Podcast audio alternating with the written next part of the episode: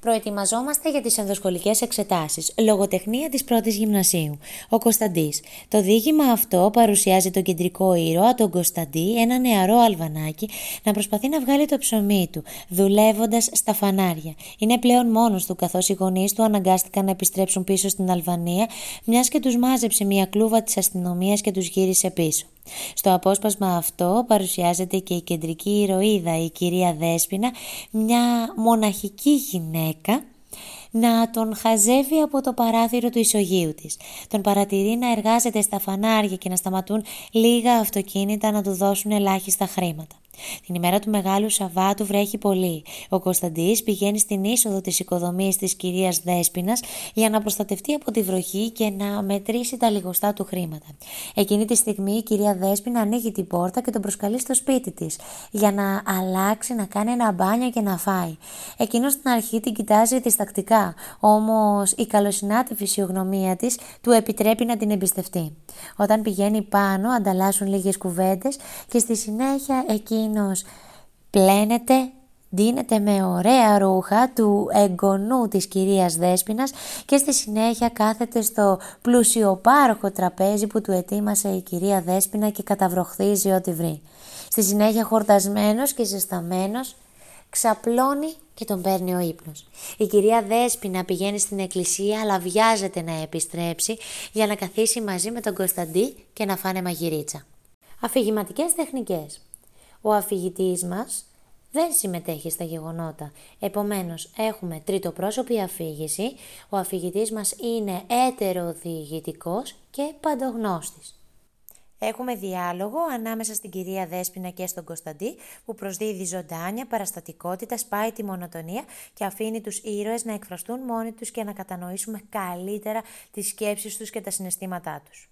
Περιγραφή έχουμε στο σημείο που περιγράφεται ο Κωνσταντής Ξανθούλικο και λιγνό, φορούσε μπλουζάκι καλοκαιρινό, αλβανάκι θα ήταν σίγουρα κοντά στα 10. Η γλώσσα είναι απλή και δημοτική, καθώς έχουμε απλό λεξιλόγιο και το ύφος είναι εξίσου απλό, με λίγα εκφραστικά μέσα όπως επίθετα, εικόνες και μεταφορές. Ο χρόνος είναι η παραμονή της Ανάστασης, ο τόπος, η πόλη και συγκεκριμένα το διαμέρισμα της κυρίας Δέσποινας. Ποια είναι τα θεματικά κέντρα, ποια είναι τα θέματα που θέλει να θίξει εμέσως ο συγγραφέας σε αυτό το κείμενο.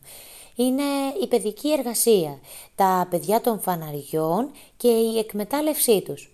Οι αλλοδαποί εργαζόμενοι, οι οικονομικοί μετανάστες και η αγάπη που λειτουργεί ως μέσο ανακούφισης του παιδικού πόνου.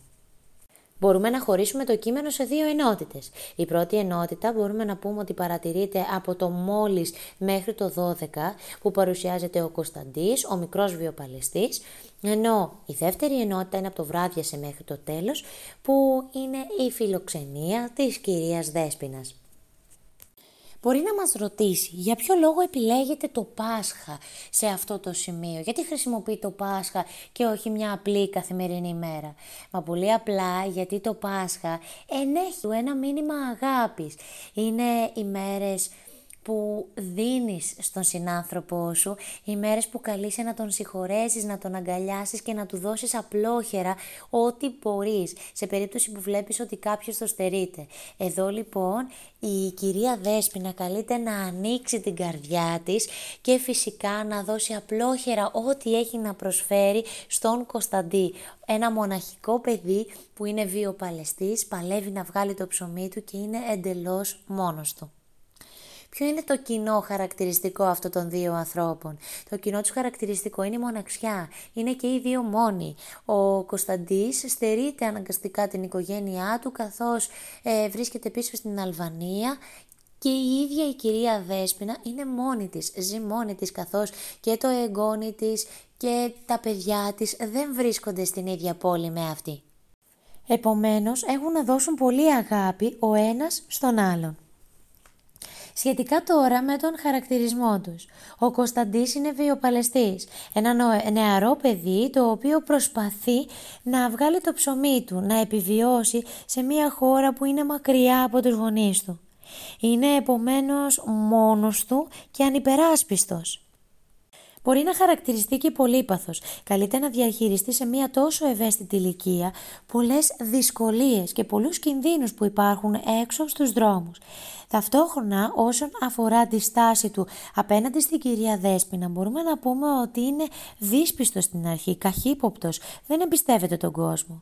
Όμως είναι ταυτόχρονα και φιλικός, είναι καλοσυνάτος γιατί αναγνωρίζει την καλοσύνη της κυρίας Δέσποινας και την εμπιστεύεται.